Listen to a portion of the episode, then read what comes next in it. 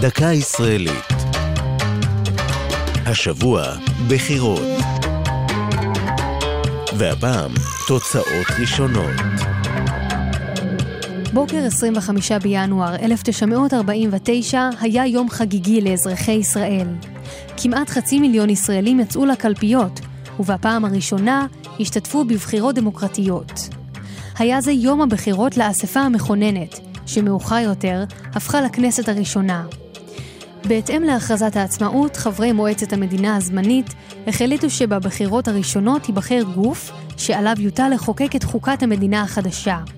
לאחר חקיקת החוקה, אמור היה הגוף להתפזר, ולאחריו היו אמורות להיערך בחירות כלליות נוספות, שבהן ייבחר בית הנבחרים.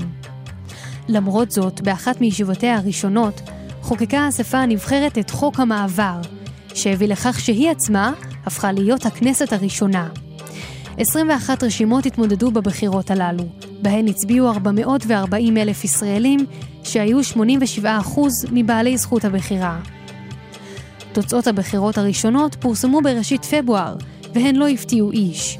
מפא"י, מפלגת פועלי ארץ ישראל, זכתה ברוב גדול, 46 חברי כנסת. מפה משמאל זכתה ל-19 מושבים, וחירות מימין ל-14. את המפלגות הדתיות והחרדיות ייצגו בכנסת הראשונה 16 מחוקקים. זו הייתה דקה ישראלית על בחירות ותוצאות ראשונות.